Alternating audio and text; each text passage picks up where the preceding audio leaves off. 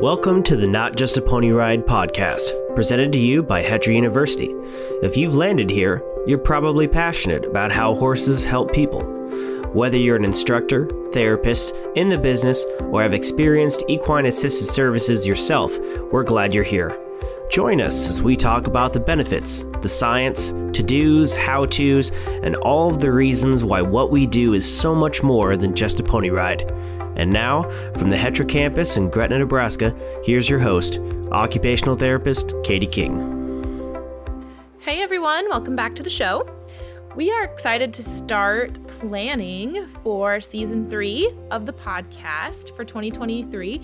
And I'm starting to put together a list of topics from the questions that you guys gave us on the Facebook page. So if you haven't already and you're like, gosh, I'd really like to know more about this or that, or give us some more ideas about this, uh, go over to the Facebook page and find the giveaway tab. I pinned it, excuse me, giveaway post. I pinned it to the top of the Facebook page.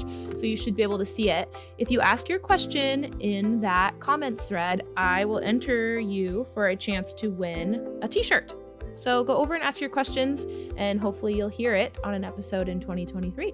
So that brings me to today's episode.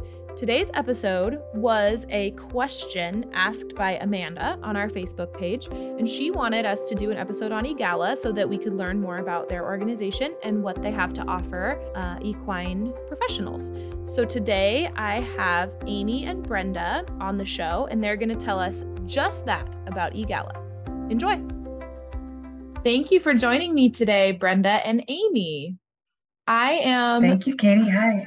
I am looking forward to learning more about EAGALA today and you guys sharing the the journey of the organization and what they can offer for us. So why don't we kick it off with some introductions so we all know who we're talking to. Um, Amy, do you want to start? Sure. Um, hi, I'm Amy Blossom. I'm the EAGALA CEO. Um, I'm located in Illinois, Elgin, Illinois, and um, I've been with EAGALA for over 20 years. I was a member, then I was a board member for six years, and then I became a trainer and have continued being a trainer through today um, as an equine specialist um, and also as a mental health professional. But my primary role is equine specialist. And then in the last uh, two years ago, um, I became the EAGALA CEO, so able to um, help EAGALA on different levels through the years. Very good. How did you get your start in I guess equine assisted therapies and and in this world? How did you find it? Yeah, so um, I grew up with horses, had horses my life, my whole life, different horses from the time I was about six years old. Um, went to college, didn't really know what I wanted to do with my life, wanted something to do with horses, but there really wasn't a career like this at the time. Um, and so I went into the business world. Um, I did get a psychology degree and went into the business world and kept my feet wet with the you know horses and riding instruction and helping to train and you know helping as an assistant barn manager on the on the side. And um, so really wanting to always go back to that. And then at some point um, we had moved to a we had moved to a horse property. We were i was teaching riding lessons there with my own horses. And somebody gave me a flyer for this equine assisted growth and learning association. This was back in 1999 so it was quite a little bit ago. Um, so I went to the training, the gala training, and it was just everything that I loved about horses and how they help people. Um, everything that I love about helping people and collaborating with other people to and horses to provide that was exactly what you know. I, it was that was my aha moment. I knew that that's what I wanted to do. So here I am. Beautiful. I love when the two worlds collide, right? That's how a lot of us end up here is we want to help people and we love our horses and aha, it shows up. exactly. And we also have Brenda on today. Brenda, tell us a little bit about yourself. Hi, I'm Brenda Hunter, and my role with EAGALA is as a mental health professional. I've been with EAGALA about 20 years now, and, and similar to Amy, have had many different roles and progression through EAGALA. I was one of the founding members of the EAGALA's ethics committee, uh, chaired that committee for many years, have been an EAGALA mentor and been an ongoing EAGALA trainer, and now in this role as member services director. So had lots of di- different roles and ways of um, supporting our members in this organization and, and trying to offer EAGALA services um, as a mental health form of treatment to to consumers. Very nice. Well, thank you both for being on today. Do let's talk first just briefly. So, some of our listeners might not know what EAGALA does or what they can offer. So, someone want to touch base on on just the organization in general? Yeah, I'll start that off, and then Brenda, you can you know add to it. Um, EAGALA is an international nonprofit organization established in 1999. The original idea came from two people who, a social worker and um, another worker at a residential treatment center, who was bringing the clients down to the horses, and the two of them together realized that that was co- that was creating change in the the, the youth that were there. It was for youth at risk. Um, and, and that was kind of the beginnings of EAGALA. Um, so, like I said, EAGALA had, had been formed in 1999. And um, we've gone from when I went to my first training, we had 35 members in the world in 1999. And now we have almost 2,500 members in the world. We have over 800 programs. Actually, I looked um, at the statistics on that the other day. It's closer to 900 now um, programs throughout the world. Um, EAGALA requires an equine specialist, so a person who has a minimum of really the equivalent of three years full time experience with horses, directly working with them, understanding horse behavior. We, we, can probably talk about that more in depth later too. Um, yeah. You might have more questions about that. But an equine specialist who's qualified, a mental health professional who's qualified in their state or country, always working together in the work that we do um, as a team. So it's a team approach with at least one horse Often it's multiple horses for different reasons, and we can talk about that more as well. So these are our four standards. It's a team approach. Um, it's 100% on the ground. So in an EAGALA program, there's not riding. It's all on the ground, interacting with horses in different ways. The team comes up with different ideas based on what the client brings with them. Um, it's really um, solution oriented. That's another um, standards. It's solution oriented, meaning that we feel like our clients are the best experts to find their own solutions if we can give them the opportunity to explore with the horses and find those answers. So to me as a as a horse professional as well, that 100% on the ground, it doesn't mean that we don't think that there are benefits for certain reasons for riding. I mean, I per- personally ride and you know my family members have competed and you know we have show horses too and you know I have appreciation for horses on all levels, but we believe that on the ground the horses can be their most honest selves when they're interacting with people. They can react, they can respond, they have the freedom to take care of themselves. They can move farther away, they can move closer, they can really show their true personality. And so for me, that's the big reason why I believe that 100% on the ground in gala model is is important and so effective. And then the other standard, the fourth standard is the ethics based. So everything that we do, we want to do through an ethics lens. What is in the best interest of our clients? What is in the best interest of our horses? You know how do we have continuous education as professionals to be the best we can be for our clients who come to us and trust us? Um, so that's kind of some general overview of EAGALA. Brenda what what would you add to that? Well i wanted to add as as you were talking about the so, the solution oriented um, approach that's really what drew me to EAGALA initially as a mental health professional because I, I didn't have a course experience when I first was introduced to EAGALA. And I had an opportunity where I was in a residential treatment program with youth.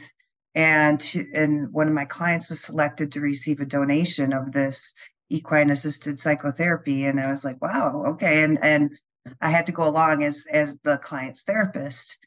And just that it, some of the things that Amy's talking about, that the feedback, the honest feedback from the horses, and just how much more effective that feedback from the horses, the working with the horses helped the clients find the, those solutions far quicker than I could in doing more traditional office based therapy. Mm-hmm. And just that was the power of of this work that I saw very quickly of the effectiveness and how much quicker we could help the clients find some solutions for themselves to give them that more of that insight, understanding, and awareness of what it whatever challenges it is that they're working with. Yeah, and mm. kind of that that personal autonomy of of finding their own way and their own solutions with the you know horses as a partner i think is can be really powerful for a lot of clients mm-hmm. so let's talk a mm-hmm. little bit about um, the professionals that are involved so um, you said a mental health professional and an equine specialist so i have a few questions so the mental health professional does it need to be a licensed um, you know mental health social work something like that? Or do you have other types of therapists involved that have a mental health lens?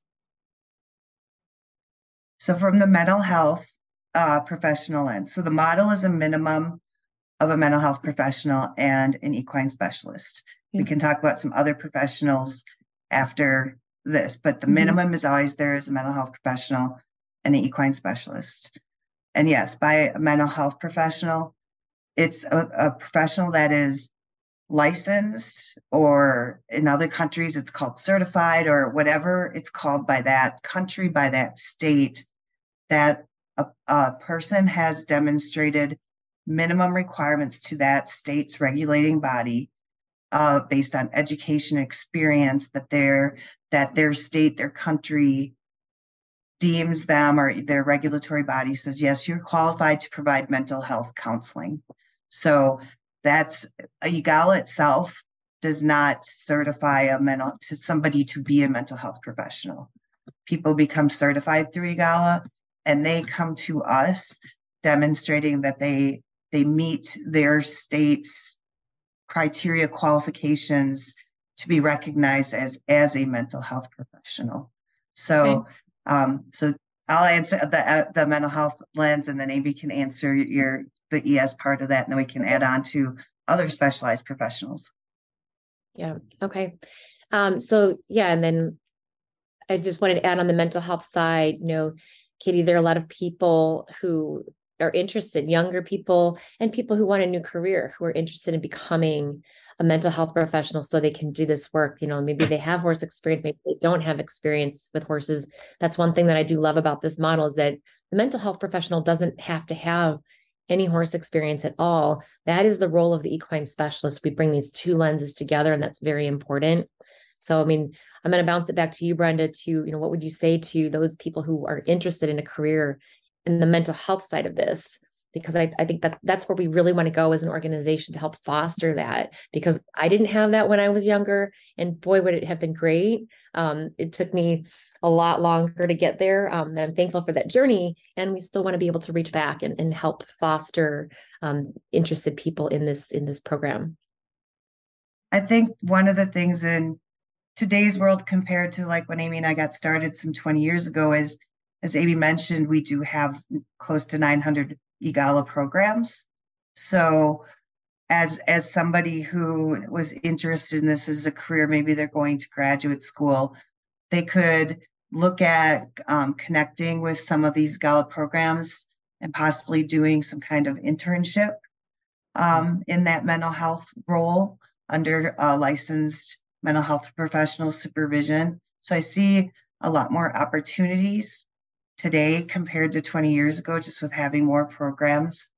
And and if and knowing that it's out there, if you're if you're wanting to be in the role of a mental health professional, but you know you would like to do something using horses in your mental health professional role is advocating with your universities and talking to your your instructors and faculty saying hey there's this other approach of therapy and i'd like to explore this further and finding that support to sort of you could almost um, make your own path in in graduate school you know to have a little bit of that and, and incorporate that so that when you did finish school you'd be ready to start providing EAGALA model services.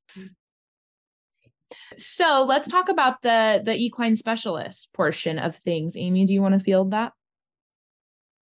Yeah. So like I said, um, it really comes down to a minimum of three full-time years of work with horses directly. It doesn't mean that you have to have worked three full-time years, but the equivalent of that.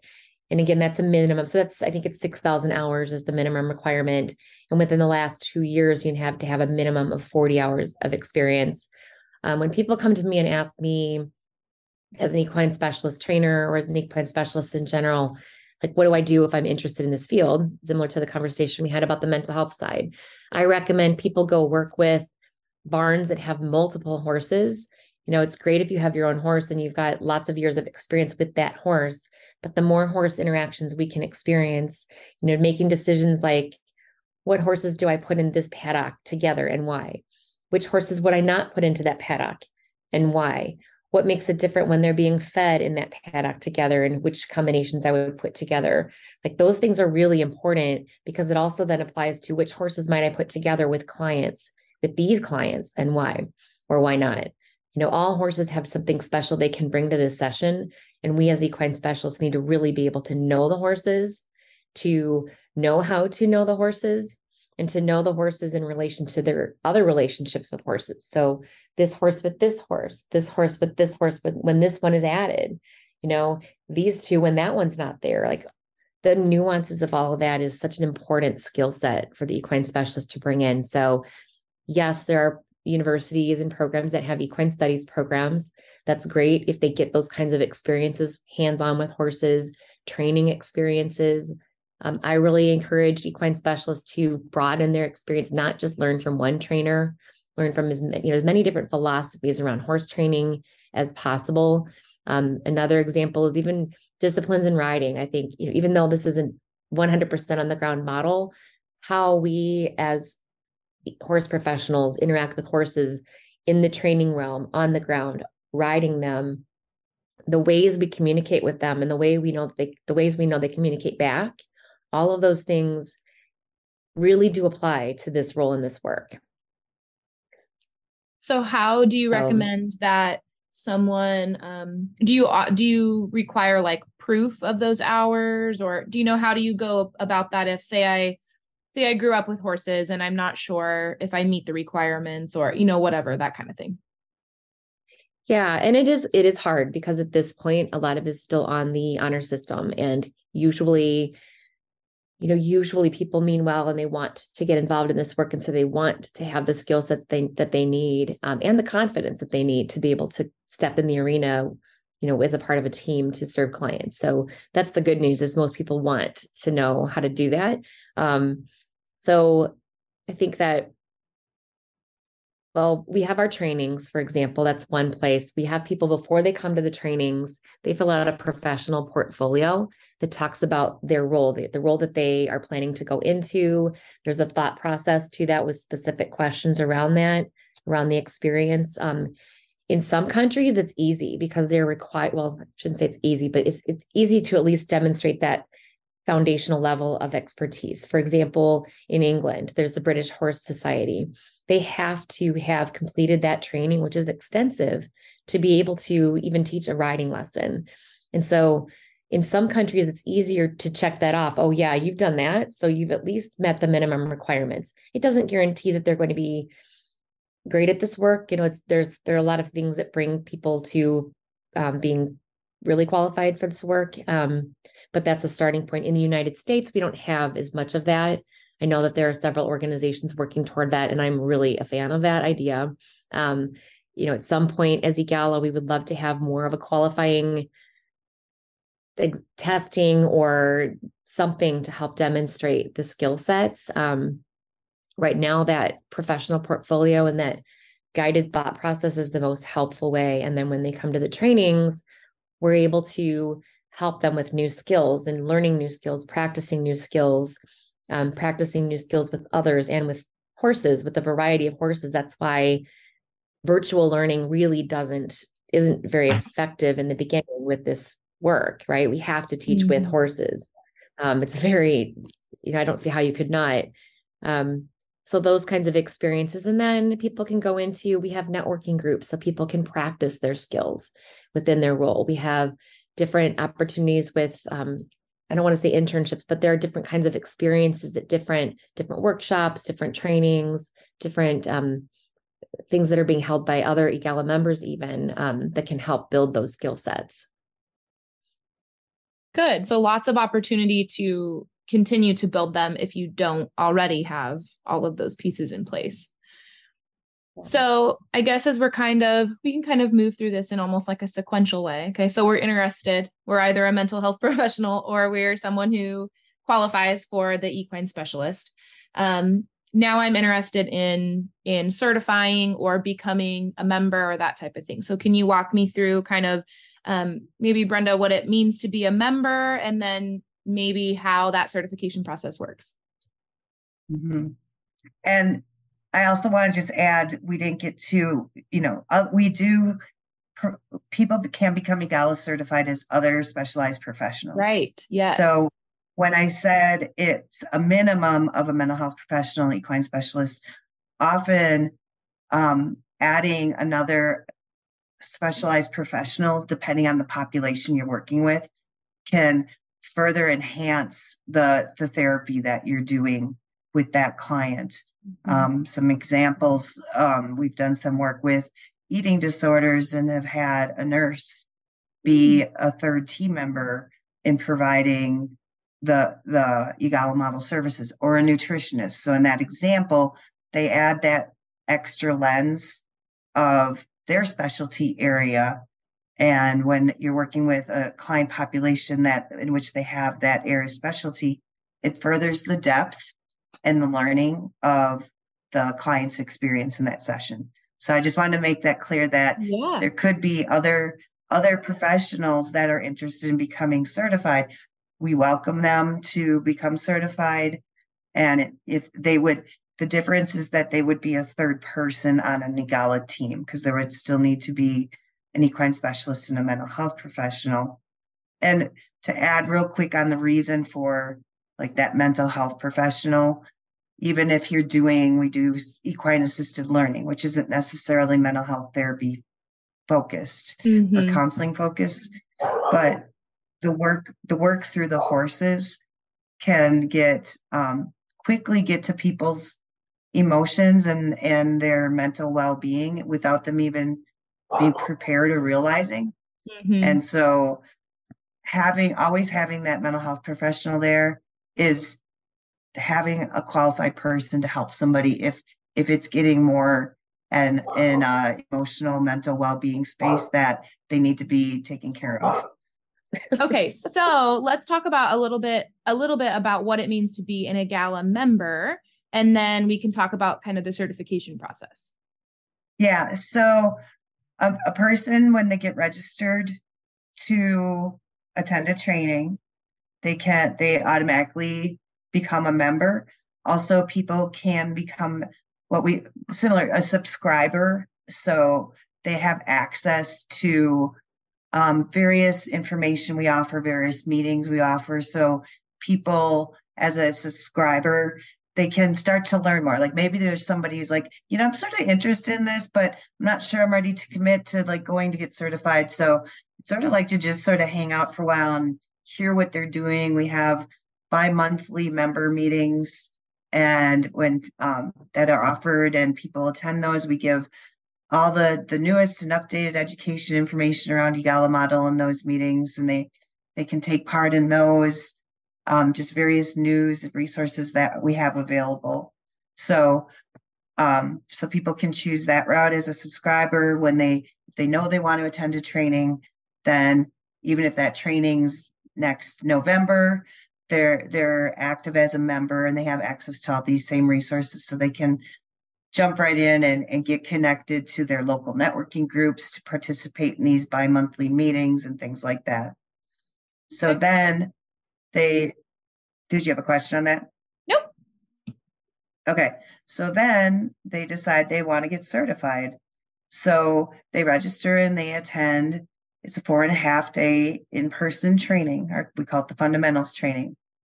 So it's teaching the the skill set it breaks all the skill sets down one by one and teaches the skill sets that are utilized in facilitating EAGALA model services and the trainings are done experientially with horses so we have some didactic teaching on a skill set and then participants go and then practice with with the horses and start practicing how to do this. So it's very experiential based, breaking those skill sets down, progressively building. Okay, here's here's one of the core earlier basic ones you need to know. Let's practice that. And then adding on and adding on and adding on. So by the end of the four and a half days, they've learned and practiced all of the skill sets, and then they become EAGALA certified. Their certification is good. Go ahead. Are those four and a half day trainings? Um, do they happen all, you know, wherever the trainers go to? Do they have different host sites and that type of thing, or is it all done in one location? Yeah, so we have EAGALA trainings around the world and excited to now that things have opened up, we're able to get more out there um, this coming year. We have 24 fundamentals trainings scheduled in the in the United States this year. We move around to different states. We have hosts who offer their facilities. We do have some minimum requirements for that. Um, one being that at least one of the host team must be EAGALA certified because what we do is very different. And so to make sure that the horses are suitable for this training that's four and a half days for the facility to have what it needs for us to have up to 35 people attending to be able to handle the catering and, and all these different things that are part of it and we do have i guess what i would call a, a host training kind of process as well um, we hope that hosts have some experience in providing you know events at their facilities. It's a nice way to showcase their facilities as well. Um, and we have a certain budget related to that. We send our trainers, we send one equine specialist trainer and one mental health professional trainer. We have trainers around the world. So we send a team to each training.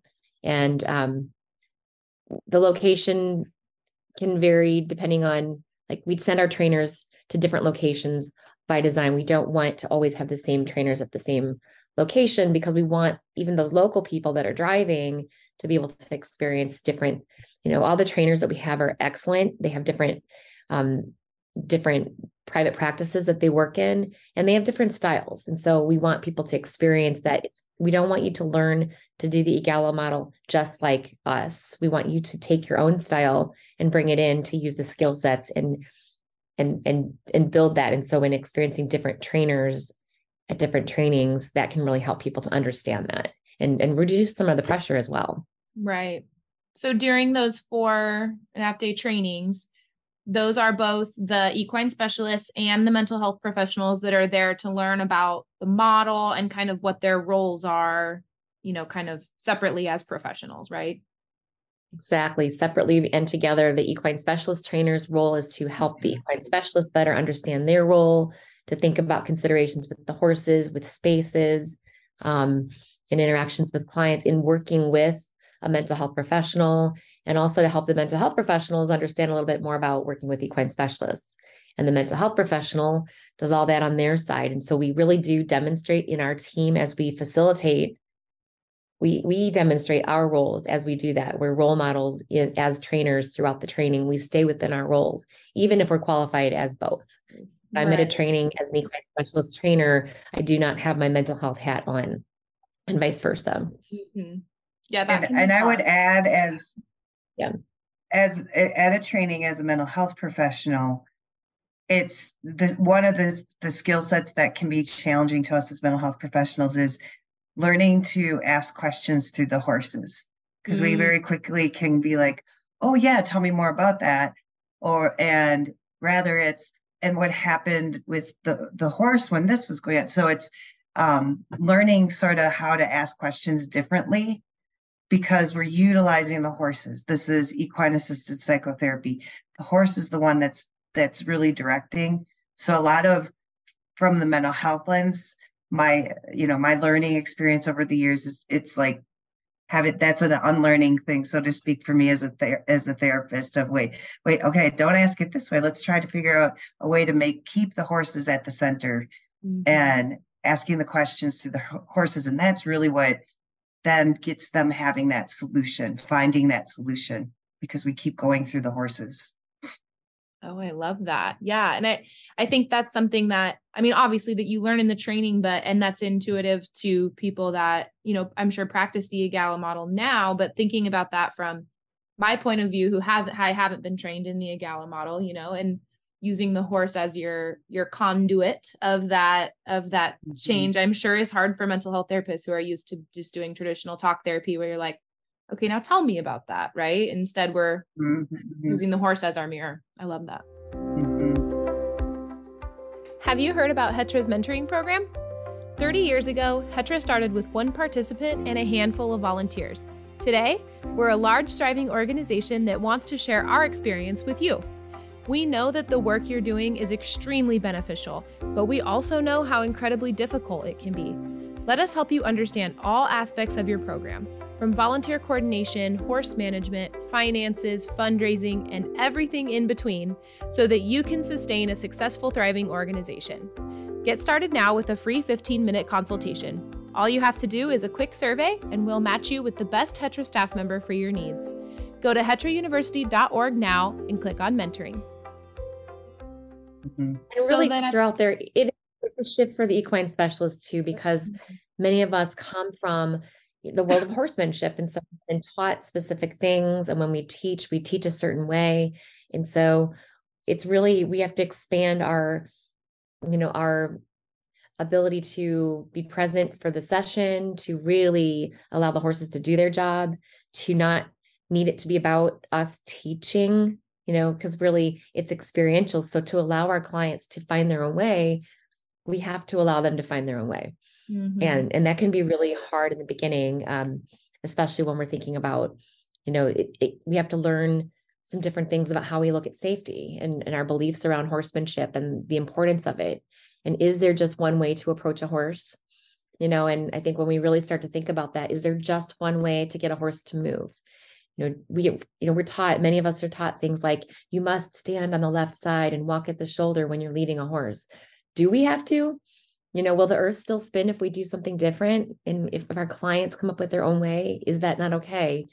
And that goes back to the equine specialists really needing to know their horses you know and we have to learn to trust our horses within that.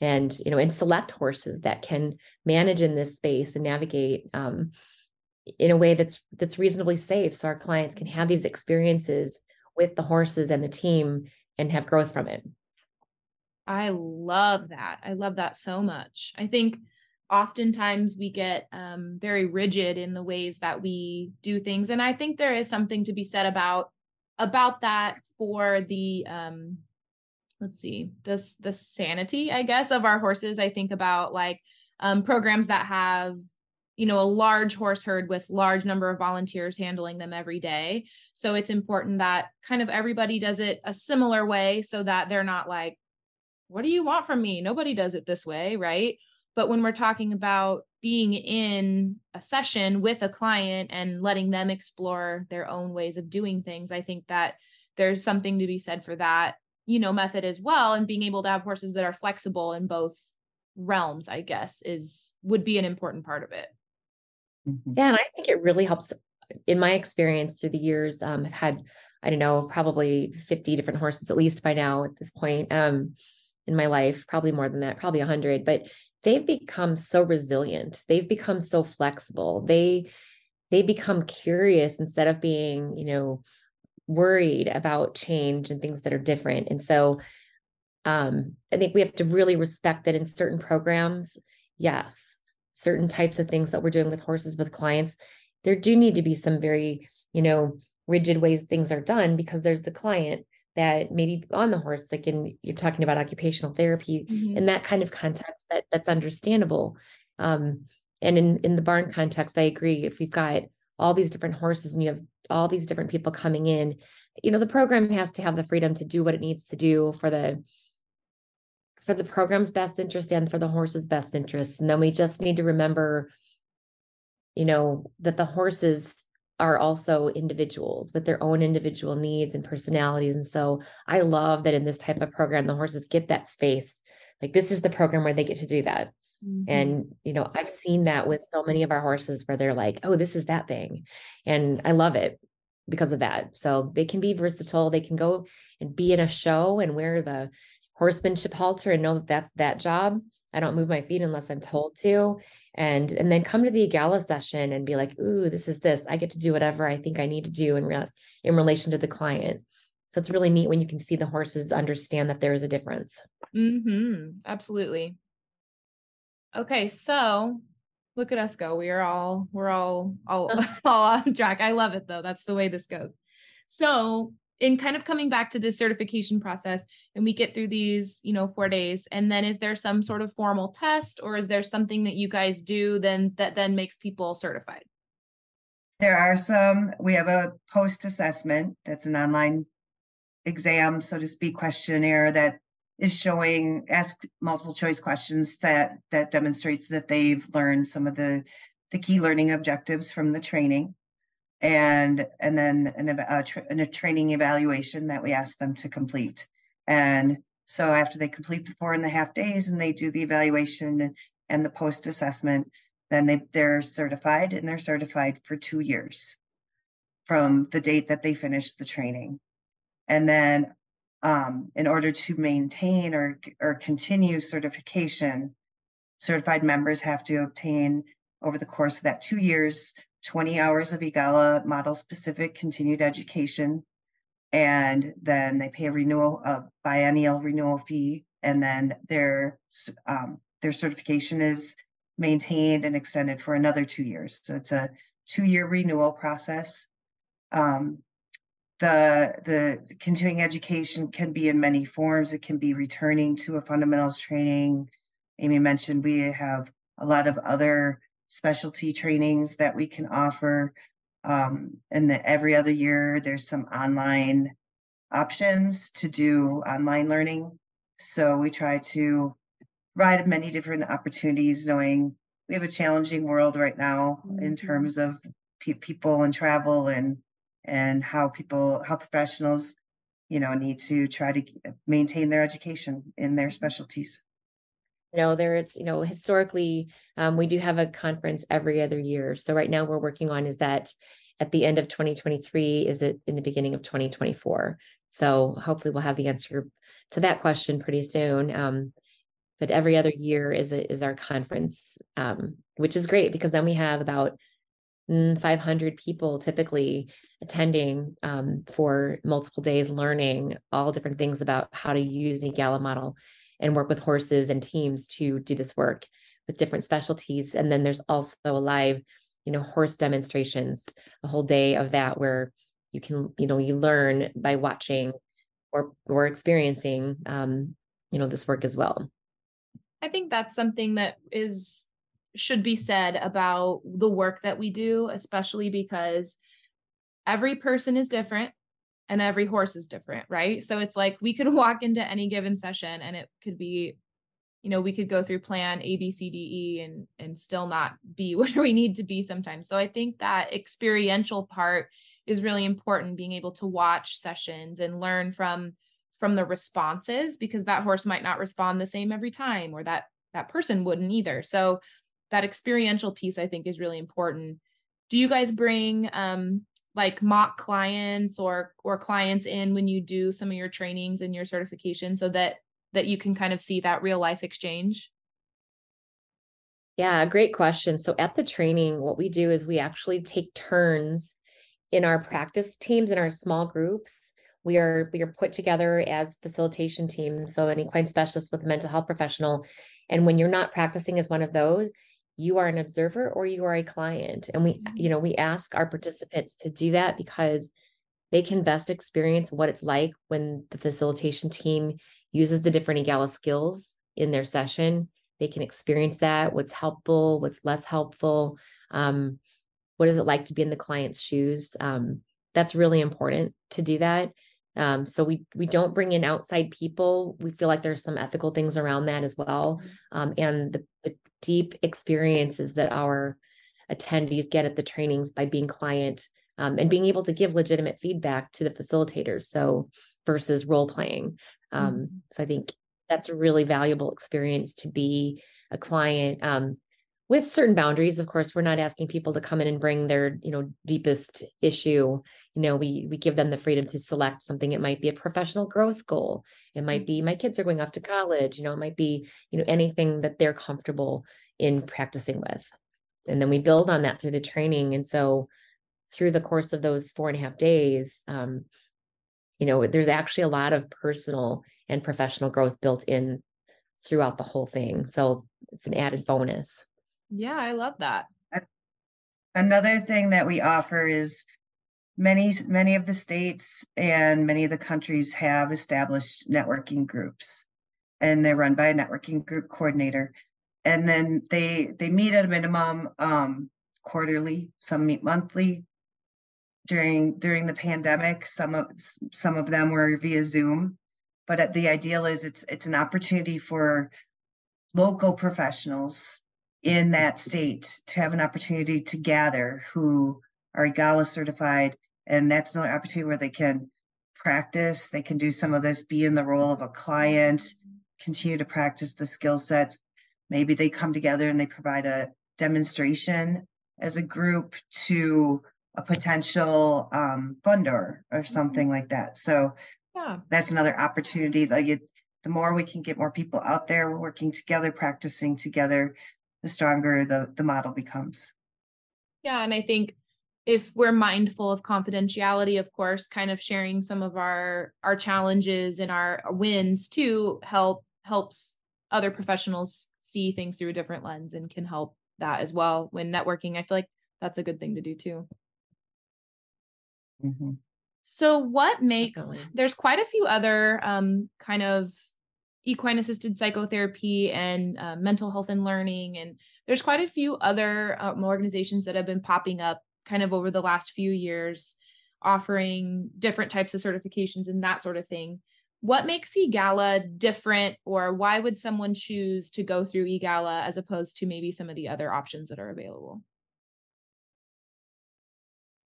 Yeah. So, I mean, we can't speak for the other organizations because we don't represent them. And, you know, it wouldn't be fair. We don't fully understand the other organizations. We have educated ourselves with what else is out there. Um, you know, what, what stands out to me for with EAGALA, why I chose EAGALA and why that continues to be the organization for me that, um, that I support and feel the most strongly about is the standards that we set you know we set we set clear standards for the professionals that are required to be a part of our sessions. Um, the team approach i think that's very important and valuable for so many reasons um, that that's part of our standards and we hold to those standards. And that ethics committee that we have the, you know they work to educate our members about ethics around our standards around working with horses around working with clients around business practices, even the fact that we have an ethics committee and that we as an organization support our members through their growth and learning. And we also hold all of ourselves accountable. That continuous improvement is always something that we value. It's not just getting a certificate and then, you know, check that off and 20 years later, you don't have to have learned anything else. Um, I think that's also important. Um, continuous improvement, continuing education. Um, and the focus on the horse you know, the focus on the role of the horse i think is unique for EAGALA because we do believe that the horse is the center of the work that we do. We believe that the important roles the two lenses of the equine specialist and the mental health professional help bring that out um, you know and give the horse the opportunity. I like to say one of the most important parts of our job is to get out of the way and let the horses do their work. And there are a lot of specific skill sets that it takes to do that so um, I think those are some things that, that make EAGALA stand out for me. Um, the member support, the global member meetings that we have, we're all, as an organization, EAGALA is supporting all of our members. We want everyone to succeed. You know, our mission, well, our vision is so that everyone around the world would have access to EAGALA model services. And so to do that, we need to have outreach. We need to promote this work. We need to promote standards of excellence and member support. So that's my my yeah. short answer to that question. The question. I would add one more thing onto that, like yeah. from the mental health professional lens and asking that question. Um, because it was all those similar things for me, what drew me to EAGALA as Amy, and just how effective with it 100% on the ground as a mental health modality of, of therapy mm-hmm. versus others. So again, no no judgment about the others, but just knowing that this being 100% on the ground with the horses as a mental health professional, providing mental health counseling and knowing how effective that is. Mm-hmm. Do you guys find that there are some like say for example a, a larger center that is you know has multiple different types of programs so they might have a riding program they might have um you know maybe veteran services or you know other things going on that you can be kind of a center could be dual credentialed and have an EAGALA model, you know, program running, and then also, you know, other programming too. I mean, can those things cohabitate well? Oh, definitely. We have a lot of programs that do have multiple programs within their umbrella. Um, plenty don't for other reasons. You know, I think one one thing we've got to mi- be mindful of is that you know the training and the um, qualifications of which team members are working with different types of clients. Um, you know an example would be what you mentioned occupational therapy. So you, you're not any EAGALA certified occupational therapist you know you wouldn't that wouldn't apply to what you're doing with horses with clients in that other realm. And so it's important for us to have clarity of the roles and the different programs that we're providing um, within our work we don't have space for volunteers to be watching. Mm-hmm. volunteers need to be qualified and have a have a clear distinct qualified role if they're participating in the session as a team member. Um, and you know just some of the ethics of how do we do we have clients in multiple programs at the same time What mm-hmm. is the progress or process of that how do they get assigned to different programs those are things that are important to think about um, so that you're not having accidentally the let's say therapeutic riding program incidentally soliciting the EAGALA program clients to their you know I, I think that there's just a lot of extra work that takes that mm-hmm. it takes mm-hmm. to think through all of that on the ethics side um, and certainly there's no there's no EAGALA rule that you cannot do those things as long as you're clear about them and you you know we, we would hope that you do them well and we have a lot of programs we're really proud of that do that Mm-hmm.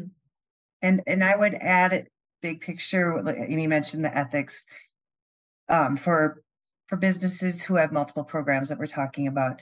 Then from the client or the consumer standpoint, just you have to be very very clear in the informed consent process. Mm-hmm. Whatever whatever it is they're receiving, hippotherapy, EAGALA model, that they're understanding. You know, we offer multiple programs and we are offering you this this type of program from our business and this is what it looks like so that they truly have made that informed consent of of what service they're they're electing to have through you and what do you guys suggest as far as an evaluation so if say i you know you have a new client that comes to you and they say you know i'm interested in some mental health services do you guys do you do you folks do more of a um, you know, like a talk kind of session to get to know each other, or do you jump right in with the horses and kind of have your first session?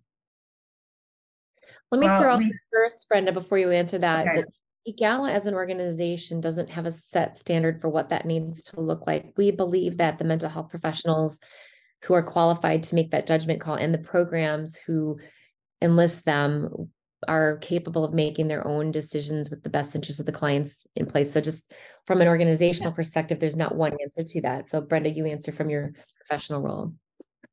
And again, it's with me as a mental health professional in that role, doing an EAGALA session, I still have some, just as if I were doing office-based therapy, you know, I still have those those responsibilities and requirements, like doing an informed consent mm-hmm. and liability of release form and informing them of my my limits to confidentiality so that that has to happen in any so those basics of providing mental health therapy still have to be there in EAGALA sessions and then after that is where it's sort of tailored based on style of a mental health professional how formal of a of an intake or an assessment do you do you want to do do you have some some te- some pen and pen and paper tests that you you typically give?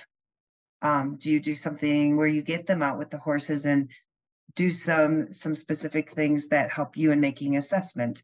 So that's where there's other than those four standards of of what EAGALA says is our our standards to adhere to. Mm-hmm. There's so much flexibility and creativity in how we do this mental health counseling through the horses. And and as mental health professionals, we still have to uphold and abide by whatever you know regulations are out there that we have to follow to provide mental health counseling. Right. Just to add real quickly to that, because I know that you know you talked about multiple programs and the question coming a little bit from that side of it. I think our programs that do have multiple programs, you know, they work to have who is that frontline phone call or email, who receives that. You know, I encourage people to have policies and procedures around that. You know, who gets that phone call, who gets that email, how do you decide where they go? In our private practice, we want to make sure that we're understanding what it is that they're looking for because like you use the word veterans or you know military we might have somebody who's contacting us because they are having a very deep you know personal issue that they need to work through or they might be contacting us because they want something to do on their weekends to help something in the community and so unless we ask certain questions to help filter through that we might make assumptions one way or another and we just really need to for the best interest of every person who contacts us filter through that and make sure that we're plugging them into the right program with their permission. Absolutely. I love that. I think that um, people seek out horses for a number of reasons. It could be could be anything, and I think finding chiseling that down, chiseling down, and fi- figure. Oh my gosh, figuring that out is very important um, when we consider multiple programs and and multiple folks that are seeking us for different reasons. So well, as we're kind of wrapping up here, I think I've kept you gals long enough. Um, I've had such a good conversation with you, and I've learned a ton about EAGALA and, and what they can offer us. Um, is there anything that you would add about seeking EAGALA or, you know, choosing you guys as a certification? Yeah, I would add that um, our website is www.eagala.org, www.egala.org. Um, there is an events calendar on our website. So people are interested in looking at the events that are on there, the different options for trainings. Um, the registration process is pretty easy. Um, we do have um, an email equine at eagala.org.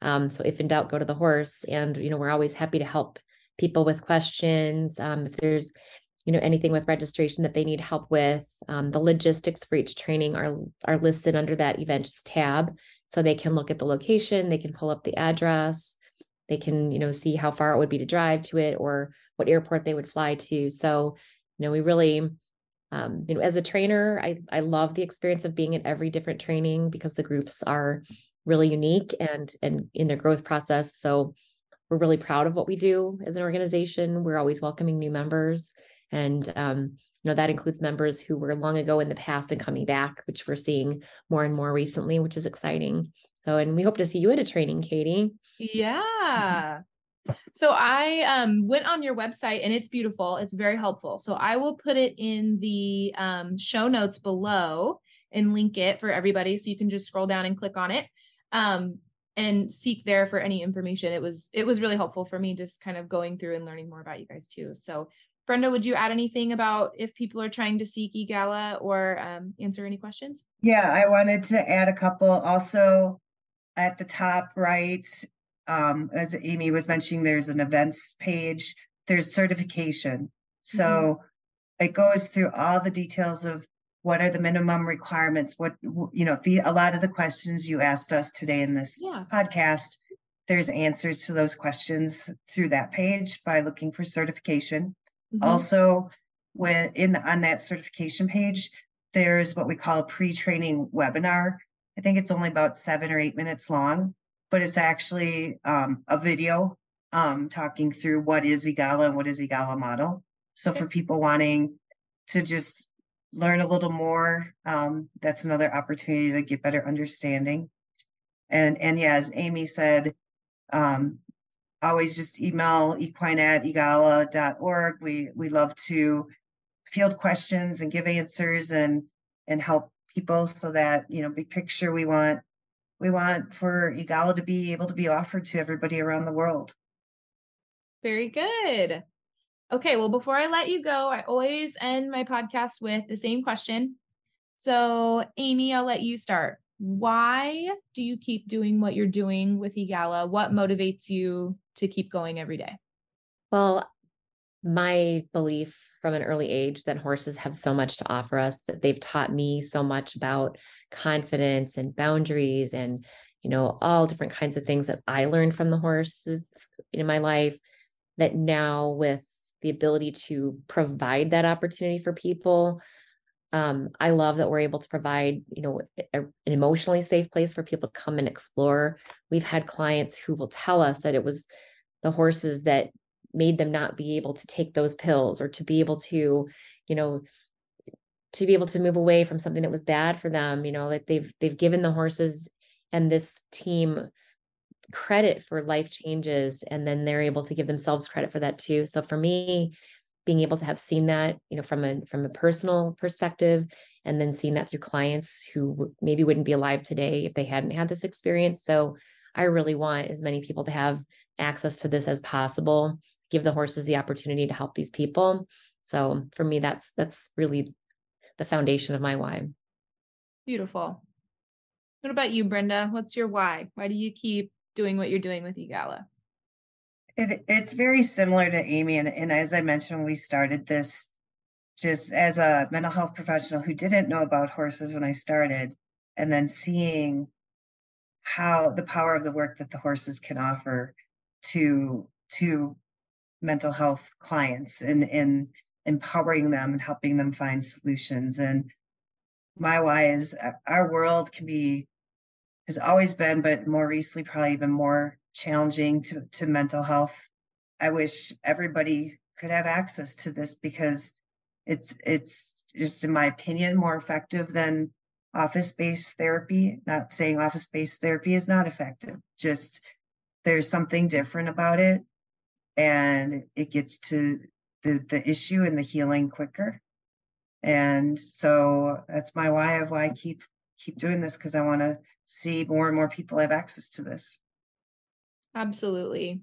I know here at Hetra, we've seen a huge increase in the need for mental health services, and I'm sure there's that similar experience all across the country and the world right now with the climate that we're in. So, um, if you're listening right now and you have a friend that's in um, the mental health field or you know has been around horses a long time and and might be interested in this kind of work, I would encourage you to um, send this podcast to them or send them over to eagala.org or give them a resource because I think you're right, Brenda. I think there's something special about using the horse as our as our conduit and as our partner, and um, it can be really effective. So if we work together, we can help a lot of people.